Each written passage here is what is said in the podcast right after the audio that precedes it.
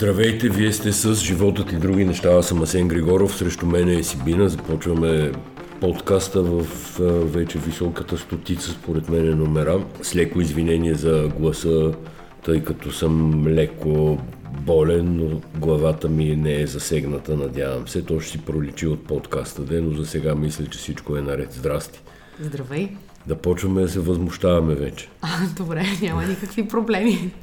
На българския народ се възмущава от изтекал запис на заседание на Националния съвет ли се казва на Продължаваме промяната. На техния разширен Това е, да, широкия ръководен орган, орган на партията. Точно така. Или по-точно не се възмущава българския народ, ами му внушават да се възмущава. Тръгнали са куцо и сакато общо взето по телевизии, радиа, сайтове, мегдани и полета да обясняват колко ужасно нещо всъщност е изтекло, без да се съобразят няколко неща. Първо, че това е разговор не предназначен за широка публика, вътрешно партиен, в някакъв смисъл семейен разговор. Нали, ако вие си говорите с жена ви, някой ви запише и пусне записа, сигурно също няма да изглежда много красиво. В някои моменти, не винаги. Ими в никои моменти, защото разговорната реч, тя затова е разговорна, защото не е предназначена да се записва, описва, систематизира, публикува и така нататък. Просто трябва да се прави разлика между говорене в различни ситуации. Човек говори по различен начин в различни ситуации. Както и да е сега, да не влизам тук в психолингвистика и подобни сложни материи. Кажи ти две изречения, аз че аз ако почна няма аз Аз този път обаче избрах да проверя общественото мнение, ако мога така да се изразя, О. през Twitter, а не през Facebook. И трябва да ти кажа, че доста приятно се изненадах. Нямаше особено тежки присъди по-скоро имаше шеги с това, което се чува, основно от типа, абе, тези продължаваме промяната ми се издигнаха в очите, аз ги мислех за големи будали, а всъщност видях един добър политически анализ. Сега, тук трябва да кажем, да направим една оговорка. Първата е, че когато си политик, винаги трябва да говориш така, все едно те записват или подслушват, защото вероятността да те записват и подслушват в България никак не е Много малка. висока. Не само в България. По принцип политиците са обект на особени интереси. Наистина, те в момента, в който станат политици, трябва да забравят за частното общуване и всички, целият му инструментариум на това частно общуване. Така, второто нещо, което трябва да се има предвид е, че всъщност това е един доста културен разговор, защото, бидейки аз журналист толкова години, в по-голямата част от кариерата си съм била репортер, т.е. човек, който трябва да разбере какво се е случило на едно затворено заседание. И ние много често сме успявали или да вземем документи, които са някаква форма на протоколиране на това, което се говори вътре. И имало случаи, в които аз съм успявала на Национален изпълнителен съвет, не, по-широк е форум на СДС, Национална конференция ли беше? Да. да, да вкарам записвачка и след това, обаче, тъй като не съм била Радостин Василев, не съм я показвала по телевизията, но вътре чуваш неща, които наистина няма да чуеш при Цветанка Ризова или при Лора Крумова в официално интервю. И вече тук е въпрос на интелигентността и на слушателя да може да отсее кое с какво предназначение всъщност се говори. Много се разчита на липсата на интелигентност от слушателя, защото това наистина е един абсолютно откровен разговор. Аз казах по, не знам, някъде по телевизия, мисля, че казах, че в някакъв смисъл е учебник по политика. Не, че тия са най-големите политици и преподават урок, а че вътре може да се види наистина кухнята на, на политиката, как се прави, как се позиционира една партия, как си определя приоритетите, как прави анализ на и на партньорите си, и на конкурентите си и така нататък. И нещо много интересно всъщност, което трябва да се отбележи, че да кажем, ако ГЕРБ е пирамидално структурирана партия, в която в края на кращата Бойко Борисов идва и казва как трябва да станат нещата и по-вероятно е да няма силна опозиция в 99% от случаите. Тук тук, те от една страна продължаваме промяната и коалицията, разбира се. От една страна те имат цялата конкуренция на ГЕРБ, на ДПС, на Възраждане, на Румен Радев, който, както се вижда от записа, също е страна. От друга страна обаче те имат и вътрешната опозиция. От една първо е групата на хората, които смятат, че продължаваме промяната, трябва да останат опозиция и не трябва да колаборират. Не е никак малка. Да, дори те взимат превес в първата част на това заседание, което Радостин Василев публикува. И втората опозиция, това е очевидно другата, другите партньори, Демократична България и т.е. ДСБ и Да България, които теглят към някаква фор, форма на експертен кабинет. Сега тук за експертния кабинет също е интересно да се, да се каже, ама защото да днес изчерпим, Иван Костов... Да, ясно, ама дай да изчерпим темата с записа и после ще говорим за това какво според нас трябва да стане в се, да. политиката. Записа е това. Записа е един голям разговор за политика между хора, които имат мнение. Много хора вътре имат мнение. Аргументират го съвсем адекватно, защитават го. Сега, втората част от възмущението е тази, или изобщо втората серия на този разговор, е неговия замисъл. Радостин Василев се казва този човек, беше министър на спорта от има такъв народ, напусна а, и разбира се голям проблем на продължаваме промяната, че го правят водачна листа в два поредни парламента. Аз разбирам от благодарност, нали, че се е опитал да им помогне. Той не можа, между другото, да им помогне. При свалянето на тяхното правителство миналата година. Но благодарността може би изисквала и така, коректното и партньорско отношение, може би изисквала да го направят водач на листа на първите избори, но на вторите, според мен, вече този ангажимент е отпаднал. Така че е техен проблем, че са го допуснали толкова близо, че да може да присъства на този национален съвет и да записва. Аз също мисля, че той от самото начало е котка в чувал и едва ли не който можа ги предупреди за това нещо, 100%. включително и врага им ги предупреди. Точно Затова така. и сега това дава основание и на Слави Трифонов, и на а, Тошко Йорданов да злорадстват. Сега, друг е въпросът дали той е правил записа или той го припознава. Това е за мен неясна е, тема. Всеки е но... е можел да направи подобен запис, тъй като заседанието е било на през Някои Абе, не са било били на живо, така, на живо като... хибридно да, е било, така. други са били през Zoom. Ама не можело май всеки, защото трябвало администратора да разреши. Има да, някакви... да, ти можеш да го запишеш, снимайки екрана да, си отново да, да имаш запис. подробности има, в които не съм се задълбал. Но така или иначе няма значение кой го е записал. Важното е, че този го извади, като възраждане моментално чули, недочули, привикаха шефовете на службите във вторник, за да дискутират в Народното събрание, вторника, който идва, става дума, дискутира в Народното събрание националното предателство от страна на Продължаваме промяната. То се крие в едно изречение на Асен Василев, който казва, че в един по-голям контекст за това как работят българските служби, дали работят, в чия полза работят и така нататък, че следващите шефове, които те биха сложили, ако направят правителство, ще са съгласувани с посолствата, казва той. И това на е, Костадинов му се привижда като национално предателство. Сега то не е по ред причини, най-малкото, че нищо не е се е осъществило. То Ето... чисто според мен няма формална процедура за съгласуване с посолствата, но бидейки част от едно, е, от една, една общност, да.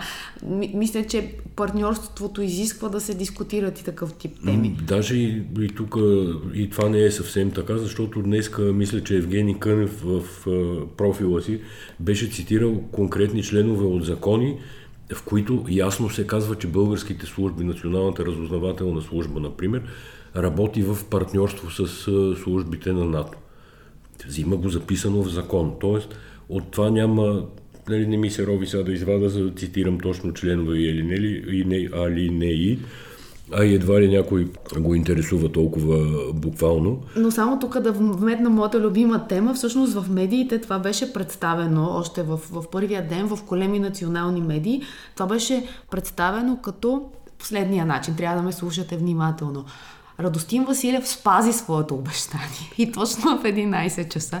Това е очевидно няк- някаква голяма форма на мъжественост и на политическа доблест. Да, да кажеш, че ще дадеш пресконференция от 11 и точно в 11 да се явиш на пресконференция. Цитирам дословно, след което се а каза... не, че до него седеше човек от държавна сигурност, когато седнаха на пресконференцията този да. а, Радулов ли се Радулов, казваше? да. така. Това не е новина, но това, че в 11 точно, все едно, че за бързия влак говорят, нали? И, и след Който това... си спазил разписанието. И след това, следващото изречение, пак по национална телевизия. Записът показва скандални договорки с Европейския съюз. Да. Тоест, тук не говорим нещо за, за мафията да. и за... Не, не, и за руснаците, които боядисват сградата на Европейския парламент миналата неделя. Точно така, говорим за разлика, говорим за разговор, в който не говорят нека за да, Митрофанова, нека да цитираме която, дословно за какво не става. Не говорят за Митрофанова, която седи зад Радев на 6 септември, празник срещу когото Русия се е обяви, срещу който Русия се е обявила еднозначно, па от друга страна не поканили. Става дума за искането на... Не говорят за това, че България единствена миналата седмица гласува срещу там една инициатива, има не запомних точно името, за колективно купуване на боеприпаси за Украина от европейските страни. Единствена. Дори и Унгария вече са нали, по, под една или друга форма в, в другия лагер. Та, няма такива новини, но е изключителна новина, че че Кирил Петков е поискал от Урсула фон дер Лайн, когато влизаме в еврозоната, да се добави, освен дефицита, който е 3%. 3%, да се добави и фактора Украина. Ако може да бъде добавен и фактора Украина. Нещо, което между другото се случи с страните, които се присъединиха сега от началото на годината. Напълно легитимно искане би било. Но това, което цитирах с скандалната договорка, изпазеното обещание точно в 11 часа той да направи Радостин Василев именно. Да Тия направи фундаментални тези, разкрития. Да, скандални разкрития. Сега аз тук пак, бидейки вече стара, си спомням, когато Надежда Михайлова имаше един запис с нея, когато тя каза нахранете журналистите, имайки, имайки предвид запушете им устите, като буквално ги нахраните, нали, така да не са гладни. Това беше преди 20 години в някъде в Ловешката касета, това, ловешката така, касета. Спомням си също записите от а, Бойко Борисов, Ама, в които сега, той това говори... ще ти кажа, нахранете журналистите висша литературна форма. А Томиславе на прост човек се набива, какво се набива на прост човек? А... Понеже акъл не мога му набиеш, еди, какво си му набивай. Та, що не си каже, че проста кърджалийска еди, каква си. Що го приемате сега това данък, бе? Не мога ли го приемете юни месец, бе? Какви са тия? Мисъл, Тоест, това... ние сме чували какво да. ли не сме чували и то Ама никога има чувството, че никога не, сме не е минавали не. по телевизията с, с, не, с такива Никой не се е възмущавал по това коментари. Сега, има разбира се, има разбира се проблем в това изтичане на, на записа. Има няколко проблема, естествено. Давай, кажи ти, кажи ти. И то е големия проблем, т.е. резултата, бих казала, е, че преговорите трудно могат да продължат от там, откъдето бяха спрели. Дори Христо Иванов да призовава за това нещо. Той изляза от днес. Абе, загубиха че, позиции промяната, да. Че двамата преговарящи трябва да се срещнат утре, т.е. Николай Денков да се обади на Мария Габриел и да продължат. Според мен това би било много, много трудно, защото не е въпроса какво си казал, въпросът е какво хората си мислят, че, че, че се е случило. Така функционира така е, публичността. Така е, така е. И ако достатъчно много гласове казват, че това са скандални записи, те се превръщат в скандални. Сега, това има всички характеристики на така нареченото активно мероприятие. И то е част от поредица, част от една дълга редица активни мероприятия, които се случиха в последните седмица-две. Като в това, то почва от първата пресконференция, която Гешев даде, възмутен, че някакви хора правили заговор срещу него с цел да го свалят от поста, където той там изрече имената на Къро и на други хора, вади някакви записи и той... Това беше преди, може би, три седмици. Сега Къро вече е покойник, застрелян в началото на седмицата в Южна Африка, където живее. И това също не успя да стане обаче тема на медиите. Там ден-два, нали, убийство. А имаше целият потенциал, реално. Има това е огромен четири потенциал. трупа в Южна Африка. Един от голем, едно от Да. големите имена на Жена мафията. му убита. Посочен като поръчител на убийството на бивш началник в СДВР, което се е случило малко по-рано през а, месеца. Това, което Гешев каза е, че всъщност Къро заедно с Цветан Василев от Сърбия планират неговото махане. От друга страна, името на Къро беше излязло с, в не безизвестния скандал с капитан Андрео. Всъщност, те са две имената на така подземния свят. Това са Къро и Таки. И Това са, те не са само две, те са повече имена, но тия са... Размикча тия кариан, са, добре. Да, тия са от ВИС. Уния от СИК никой не ги споменава. Те са живи и здрави и са добре Ама повече. някак си из цялата история за Къро спря без да засегне Таки, което ми направи много силно впечатление. Тоест, тук имаше един много хубав сторителинг с подигравка. Да, имаше какво да се който- разкаже. който- Отделно, че се свързва с... А, значи, Къро бил свидетелствал, че Таки бил поръчал Ружа Игнатова. Това е One- OneCoin схемата. OneCoin схемата. С, която България се прочува в целия свят. Та имаше какво да се каже, защото цялата поредица активни мероприятия беше подчинена на това да не се състави правителство. Сега тук лек нюанс може да се намери, защото Възможно е последното активно мероприятие, това с така наречения изтекал запис от Руди Гела, да цели или провал на правителството, или рязка промяна на позициите в преговори за правителство. И на формулата, може би. На, и на формулата, на правителството. естествено. Само да не, нали, да не излезе, искам да уточня малко, връщам по-рано в това, което каза, че убийството на Къро трудно можеш да го впишеш в активните мероприятия, свързани с правителството. правителството. Там по-скоро става дума, разбира се, за корпоративни и криминални връзки, които с, имат своите интереси в това как да се управлява България. Това няма никакъв спор, защото... Да, защото само Къро да... е голем приватизатор. Паркингите на София, половината са да. неговите, паркинга пред Централна гара, пред, до НДК паркинга на булевард Арсеналски. Той приватизира борсата в Слатина, която между другото почти е кръста на, на него. Слатина къра или нещо подобно да. се казва. Но а, тук това все са неща, които разбира се, те са писани през а, годините, но ако ние сме здраво, витално общество, те постоянно трябва да се задават тези въпроси, защото продължават едни хора да, да събират пари които би трябвало да отиват в държавата. Ако ще тръгваш от Централна за... гара и стигаш да. до паркинга на Морска гара във Варна и там винаги се появяват имена, имената на някакви криминален контингент. Едва ли не, ние приемаме, че Маджо може да държи това, а пък Къро може да държи, да държи това. Точно, това е част от схемата, по която тая държава работи до момента. И сега смело казах, че модела Борисов, въпреки че не е точно Борисов и това не е точно изказване, но нали, всички говориме за модела Борисов, затова го използвам като метафора. Аз смело казвам, че този модел приключи и вярвам, че е приключил, защото не може а, по този начин да, да продължи да се управлява тази държава, но всъщност ако погледнеш през един случай като убийството на Къро назад във времето и ти настръхва косата всъщност колко организираната престъпност, при това тая долнопробната престъпност, не на белите якички, говориме за убийци, мутри, наркотрафиканти и подобни, колко е проникнала в политиката и в държавната власт. Толкова, че ние като общество нямаме чувствителност, както ти казваш. Нали? Да, то паркинг е на тоя, ония е на ония, концесии, плажове, там всякакви, всъщност всякакъв държавен ресурс, златния геол, дезинфекцията на, как се казва там, на капитан Андреево на границата. Всичко това е част от срастването между криминалитета и държавата. Тази седмица излезе доклада на Freedom House за нивото на демокрацията в държавите. И там се казва, че България е полуустойчива демокрация. И има оценки, свобода на изборите и едната от оценките беше за медии. И между 5 и 7 е добра оценка и да кажем, нашите оценки повечето са между 4 и 4,5 като показатели.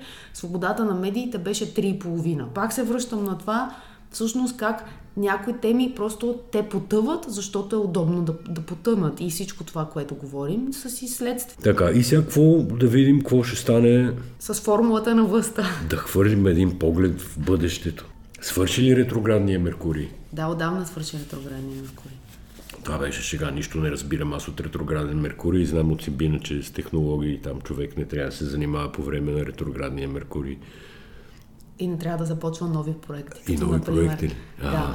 Никога да. няма да забравя как Бойко Борисов обяви Цецка Цачева за кандидат. В ретрограден. В ретрограден Меркурий. Почвам да ставам като Алена, обаче нямам нито масонски пръстен, нито пелерина, която мога да, да покажа.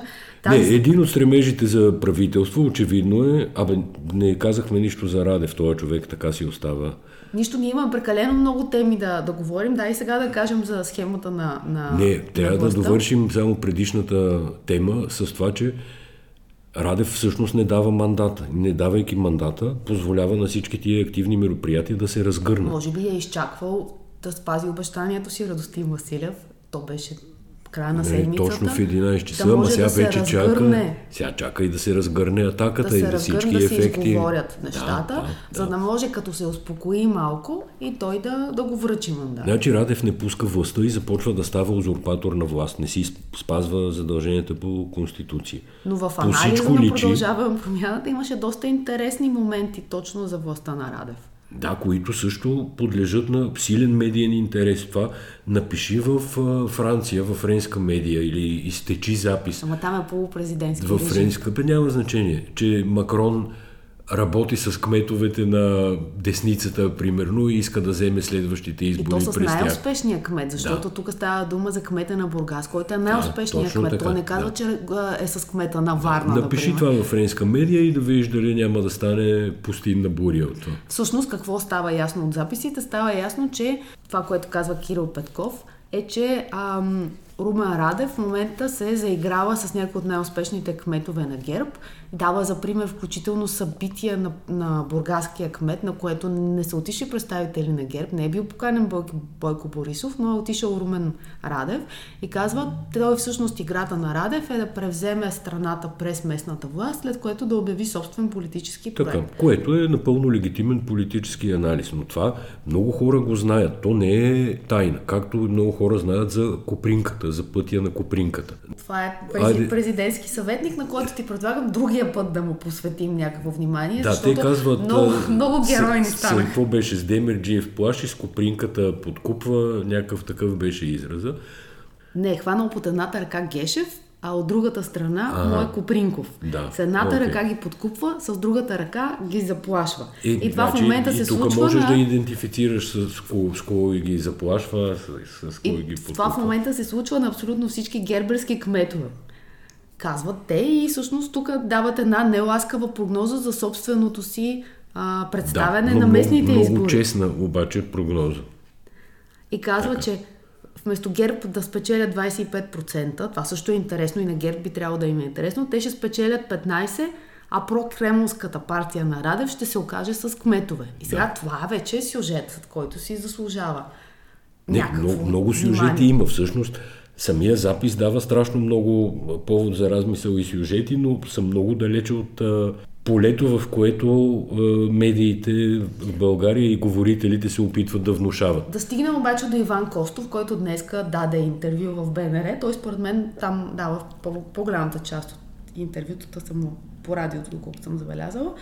И в, той направи някакъв доста странен за мен анализ, в който се беше обидил сякаш на продължаваме промяната за няколко неща. Първото е, кога, в, пак мисля, че Кирил Петков го казва, той каза, когато аз бях служебен министр, стоях в парламента и гледах няколко човека от ДБ и останалата част руски глави или нещо подобно да. каза. И ние с Асен си мислехме, ако заходим от тази страна, т.е. от страната на ДБ, ще добавим още 5-6 човека. Обаче ако заходим от другата страна, от Радевата страна, на, на прокремълските глави, той каза, тогава всъщност това, което направихме, е, че цялата машина на Румен Радев през, на, на изборите 2021 година работеше за нас. И очевидно това а, Костов много го е обидило, главно продължението, в което той казва, че ако те сега не направят, ако продължаваме промяната и Демократична България не влязат в ротационно управление с ГЕРБ, на следващите избори ще имат между 7 и 10% заедно двете партии, защото 7% е интелигенцията в България. И Костов на, на тези думи казва, това не е верно, по-голямата част от българите са демократично мислещи хора. Да. Тези да са по-голямата част, трябва първо само не разбрахме от гласувалите или от негласувалите, защото... Е, че българите били демократично мислещи Ама хора то не е спора че... за дем... дали са демократично мислещи или искат Тодор Живков, нали? То, то това е другото недемократичното. Някаква форма на режим путински. То, не, не го разбрах. Аз повече вярвам, че пътя на опозиция сега в момента и някаква власт, която да е тип тройна, четворна коалиция заедно с ДПС вътре и БСП, наистина ще означава тотално стапяне на, на опозицията. Точно така. Защото цялата власт ще бъде завзета. И категорично преори- преориентиране на България по посока на потъващата, като ония кораб, дето отишъл на хуй, Русия. Второто нещо, което каза Костов е, че на Светлио Малинов трябва да му се признае, че той е автор на тази формула за експертния кабинет. Аз по принцип съм чувала за експертен кабинет и преди Светлио Малинов. Не знам И аз съм чувал преди как си, Светли Малинов, да. Но това, това бяха двете, двете Не, неща. както и да е. Това си е особеност на Костов, нали, начина по който говори, но в края на краищата Демократична България и, т.е. да, Демократична България, ДСБ и да, България, развиват тезата за експертно правителство някъде от самото начало, от след изборите. От друга страна, продължаваме промяната, искат да правят малко или повече еднопартиен кабинет. Моето честно мнение е, че трябва да се направи кабинет на паритетен принцип с политически лица от двете първи политически сили. Това вече е трета формула. Не, Това не е трета формула. до, до сега не е споменавана. Ето аз съм формулата. Ма как да пия кръста, трябва да й дам някакво име, да почнат да ме Паритетна формула. цитират. Паритетна формула. Формула на паритет. Аз мога да бъда Тъй твоя, като е- твоя да. Иван Костов и един ден, ако не Да, те цитират, аз мога да кажа, че това е формулата на Сенка. Тъй като това би се случило евентуално с мандата на продължаваме промяната, може би по-логично премиера да е техен, но министрите трябва да са на паритетен принцип. Тоест ти казва, че Делян Добрев трябва да стане министър на енергетика. Не точно той, но човек от ГЕРБ може да стане министър. И, или не е задължително на енергетиката и така нататък. Това вече са детайли и въпрос на преговори. А защо? Защото този кабинет, който ще дойде на власт, той ще удължи чувствително живота на Народното събрание. Ще е функция на това Народно събрание малко или повече и трябва да може да разчита на стабилно политическо мнозинство. Експерти не могат да разчитат на стабилно политическо мнозинство. Всеки експерт предварително е фърлен на кучетата. В момента, в който на някой нещо не му харесва, се надига една вълна срещу него и той бива охулен, разкаран, пуснат на прокуратурата и така нататък. Няма как да се случи това нещо.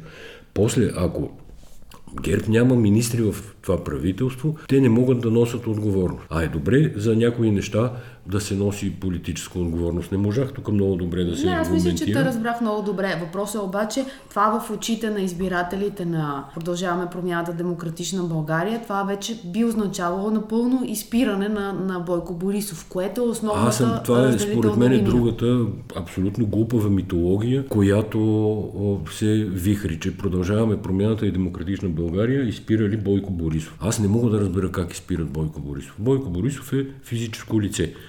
Депутат, пред народен представител от а, политическа партия ГЕРБ. Ако той е прокурор, следващ прокурор или някакъв от Софийска градска прокуратура реши да му поиска имунитета, представи достатъчно валидни доказателства в Народното събрание, независимо колко министъра има на ГЕРБ, т.е. ако сме нормална държава това. Ако не сме нормална, както не сме, е друг разговор. Но ако сме нормална държава и има нормално правителство, няма значение колко министъра има ГЕРБ, а, за това дали Борисов да бъде подведен под едно обвинение или под друго Ама то обвинение, да най-правилното му е нещо свален е имунитета и така При нататък. поискан имунитет той да бъде даден. Тоест, тук пак стигаме до казуса, в който бива обсъждан на това закрито заседание, какво ще стане, ако трябва да се гласува имунитета на Бойко Борисов. И там казва Кирил Петков, а, ми Христо Иванов предложи да се направи комисия за всички имунитети и да се протака 7 месеца. Нали, това е едно от слабите места в, в записа. Значи, редно е, ако Абе, се слаби, стигне слаби до... места, ако сме много чувствителни. А? Както и да е, давай. Тоест, редно е, ако се стигне до такава ситуация, да бъде договорено, че няма нужда да се, няма нужда да се гласува и че трябва той да бъде даден. Според мен това е правилната позиция. Иска прокуратурата имунитет, казва Бойко, свалям си имунитета, разследваме. Между другото, днес Костов също страшно ме, силно ме изненада с а, едно съждение. Той каза, ето аз съм разследван от прокуратурата и ти нищо като не си правил, не стигаш до съда. В крайна сметка тия висящи производства, дето не вкарват никога обвинителен акт, още времето на Филчев бяха начин да бъдат Естествено. контролирани политиците. И Тоест аз не очаквам от него той да каже, че няма проблем. Което и мене малко ме изненада. Да резюмираме сега. Ти казваш формула, в която на паритетния министерски принцип. Според мен това, което би се случило е ам, да се опитат ГЕРБ Значи, само да, да разиграят Самите вариант. промяната, ако е техен еднопартиен кабинет, каквото предлагаха до сега, нали, с Мария Габриел вътре, те поемат огромна отговорност, която не отговаря на електоралната им тежест. Това ги прави много лесна мишена за абсолютно всякакви атаки. Аз те разбрах въпроса за мен. Единствения тук е те доколко могат да го ам, Аргументира. аргументират пред избирателите си и вътре партийно да го аргументират. Защото ГЕРБ няма да имат такъв проблем. С, нали, те ще бъдат печелившите в тази Еми, ситуация. на базата на сравнение на различните възможни опции, които съществуват Е, това не в беше държавата. очертано добре, а всъщност това, което трябва да се каже, е какви са альтернативите пред липсата на тази власт. Альтернативите са да има друга формула на властта, както казахме, минахме през това с ДПС и с има такъв народ. А, или да има още служебни правителства на Румен Радев. Няма трети, няма трети Альтернативите вариант. са реално организираната престъпност и държавна сигурност да продължат да управляват България в полза на Русия в случая. Това в предишните години не е било толкова видно, защото нямаше война, нали? Русия не беше нападнала Украина и общо взето пазеха някакво, някаква привидност и някакво приличие. В момента положението е напрегнато, очаква се всеки момент контрофанзива на украинците, и света е настръкнал срещу Русия и затова всякакви маски вече са паднали. И едно прозападно правителство, всъщност, може би много хора ги е страх от руснаците и от ангажиментите, хора в България ти говоря, политици, ги е страх от руснаците и от ангажиментите, които са поемали пред Русия, защото ако България изведнъж се обзаведе с прозападно правителство и стане, нали, върне се обратно в лоното на Европейски съюз, на НАТО, с всичките подкрепи и сподобни, не знам дали някои хора няма да дадат фира. Между другото, още една реплика от седмицата ми направи много силно впечатление. Добавяме към спазеното обещание на Радостин Вастилев и на задколисните договорки с Европейски съюз. Това Първан Симеонов го слушах два пъти като анализиращ. Между другото, един път май беше с теб и той каза, страхувам се, че едно правителство между първите и вторите би дошло твърде евроатлантическо на българския народ. Да, много то, западно ще е то, да дойде. И, да. да, и много западно. Това на пръв поглед звучи като нещо логично. Има такива неща в живота на човек, които ти се струват, че изглеждат добре, обаче после като се замислиш, виждаш, че е абсурд. Тоест, това е все едно да кажем, че едно правителство може да се, да, се, да се стори твърде демократично, примерно, yeah. на българите. Или може да им се стори твърде интелигентно. Тоест, ти един позитив, една жена да ти се стори твърде красива за теб. Да, нали? Малко да, такава да, е работата. Така. Пак така от тези съобщения, които минават през ефира и пускат някакви а, димки. Това си чисти димки. Добре, да се върнем само на, на формулата. Според мен това, което ГЕРБ могат да направят е да поискат наистина да се вкарат други хора. И тази теза виждам, че е лансиран Делян Добрев с... Разбира се, аз малко се съмнявам, че Делян, Делян Добрев въобще говори от името на ГЕРБ. Спятам, че той е такъв камикадзе, който си го пуска значи, време на време да освободи напрежението. Той заедно с Радостин Василев е от хората с поисканите имунитети от Гешев. И това следва да се има предвид при оценката на техните действия. Точно така. Тоест през него би могло да се приеме, че говорят и други гласове. Та той е предложил да има формула, не знам дали се е прочел, или да се ходи на нови избори, или да има формула, която да е следната. ГЕРБ, ДБ, махаме ПП, има такъв народ и ДПС. Разбира се, това никога според мен не, не може да се случи. Би било края на ДБ, сега веднага на секундата. На секундата и за да. всички времена би било огромна услуга за продължаваме промяната, които вече наистина ще са истинска опозиция и ще вземат хикс процента, но, но да. двуцифрено число. Но това, че ГЕРБ би могъл да поиска да вкара партньор, на мен се струва като евентуална хипотеза. Втората е да поискат силови и ресурсни министерства.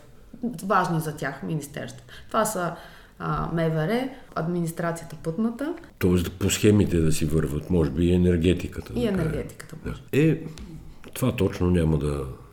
Аре да минаваме по други теми, че на хората им омръзна. Смятам, че ни разбраха. Искам да отбележа още две неща, които се случиха през седмицата. Едното, разбира се, много важно е свързано с контрола на главния прокурор. Там това, което не беше обърнато достатъчно внимание, но Божидар Божанов коментира в Twitter, е, че трябва да се прави одит на мрежовата информационната сигурност на системите за случайно разпределение на делата и да има криптографски а, записи и доказателства за това случайно разпределение на делата. Защото ако си спомняте случая с белия хакер, джуркането и Джуркане, Дани... Да. Как се казваше? Да, тази система те са я научили и я манипулират както... Даниел Тани Кирилов, да, министър, да. беше автор на това. А, те я манипулират както намерят за добре и не... В смисъл, нали... теглят докато им се падне шестица от тотото, въртят, така, въртят да. и... Да, затова това, това е нещо, което е много важно и аз се радвам, че е влязло. Втората новина, която искам да отбележа, това е закона за домашното насилие. Как, е, как са гласували, той също мина през зала тази седмица. Възраждане 36 човека, и БСП 22 души, т.е. цели всички присъстващи в зала към, към този ден. Е, мога да позная, не плюс съм следил има такъв, дебата. Плюс има такъв народ, са гласували против. Но не съм очаквал възраждане и БСП при тия войни с джендъра, еврото, норвежците, 5G-то и подобни. Не съм очаквал да гласуват срещу, нали, за каквото се гласува закон Но БСП, за домашното. ти, това е скандално. Ти имаш социалистическа, лява партия, да която лидера е жена. Не, ти нямаш такава партия. Не, ти на Това- хартия имаш партия, която е членка на ПС. Това е жена, на, коя, на която вече и се привиждат някакви училища с три туалетни, някакви чудеса. Ама това е единствената лидерка на, на сила, която е в парламента, която е жена. Даваш ли Да, сметка за това нещо? давам И тази жена, вместо да стане патрон на... Споделям твоето възмущение, не мога да го изкажа гласно, но съм с тебе. Дигни палец поне. така, това По повод две, на контрол върху главния прокурор, разбира се, е прекрасна новина това, което се случи. Прие се в а, реални граници, така да се каже, в пълен размер а, закона на Крум Зарков. Включително там с някакви детайли съдийската квота да не се избира с мнозинство от 13 и да не се сваля с мнозинство от 13. Но това може да има един страничен ефект който е свързан с общата политическа ситуация. И страничният ефект е, че сега след като самия Гешев знае, че реално го държат с новия закон, т.е. те могат да го свалят когато искат, Висшия съдебен съвет демонстрира мнозинство от 14 миналата седмица при гласуването за допустимостта за искането на неговото отстраняване. И реално той сега е зависим от някаква група хора, прокурори от политическа квота и така нататък. И не съм убеден, че ще се стигне до неговото махане, поне не веднага. Тоест, спокойно биха могли да го остават, като С отрязана с глава. отрязана глава, която към момента няма да пада. Е, това ще е голям тест за демокрацията всъщност. Тя, тази демокрация нашата минава тестове по три пъти на ден. Няма по-тествана демокрация от тая. Добре, това исках само да направя като реплика и изречение към иначе безспорно радост, радостната новина за приемането на този законопроект. Роджер Уотър се появи в ам, Германия в, на концерт, облечен с нацистска униформа и полицията започна разследване срещу изпълнителя, защото ясно е, че в а, тази държава на нацистските символи не гледат както а, гледат тук на Абе, Битака е или на, ясно, на пазара обаче сега нали, с всичките отговорки, че Роджер Уотърс е впиянчен русофил и путинофил и нали, общо взето с поведението си от последните няколко години почти успял да затрие тая легендарна и магична кариера, която имаше в Pink Floyd. Та, нали, с тия няколко забележки, нацистската униформа или това, което те виждат като нацистска униформа, е част от филма Стената. Да, така е. Заснет 1979 година. Единственият Германската проблем е само, полиция... че си в Берлин. Няма, няма Да, никакъв друг ама проблем. този филм Само- съществува от 1979 година. Със сигурност е прожектиран в Германия. Да, няма нищо ново от това, че първата сцена от филма е един такъв самообявил се фюрер, нали, той си въобразява. Това е, героя се казва Пинк, Пинк си въобразява как излиза на сцената, пред него има някакво мълчаливо множество, като на партийно събрание на някоя партия, на която има мълчаливо множество, примерно Движението за права и свободи. Представям си, че там няма такива мнения, като в записа на Продължаваме промяната. Би Шегувам. било много интересно да видим Да, запис. да видим. Ако може Радостин Василев да ги посети Да, да. и да точно в 11 да пусне. такова множество и той пейки О, да. всъщност е едно, че държи реч. Искам да кажа това нещо от преди 50 години. И ако сега се е възмутила германската полиция, малко са попрекалили. Добре, не мога да споря много с, с теб. Просто ясно е, че в Германия не е като в останалия свят по темата и с право, между другото. Тази седмица ние пуснахме едно много, из- първа част от едно много, изследва, много интересно изследване на младите хора в България. Кръстили сме го Млада България между 16 и 24 години. Извода, който правим и така озаглавена статията е краят на поколението Терминал 2. Да, защото тия, които сме изследвали, по-големия процент казват, че възнамеряват да останат в България. За съжаление, бих казал аз. За тяхно, за наша И радост. за наше, и за тяхно съжаление. Тя, тя е много притеснителна извадката на броя на младите в сравнение с преди 10 години, защото те са спаднали в едната възрастова група между тъй като ние ги делим на две, на тези, които са непълнолетни и на останалите, В едната са спаднали с а, 25%, в другите 45%. Тоест младите буквално ги, ги няма.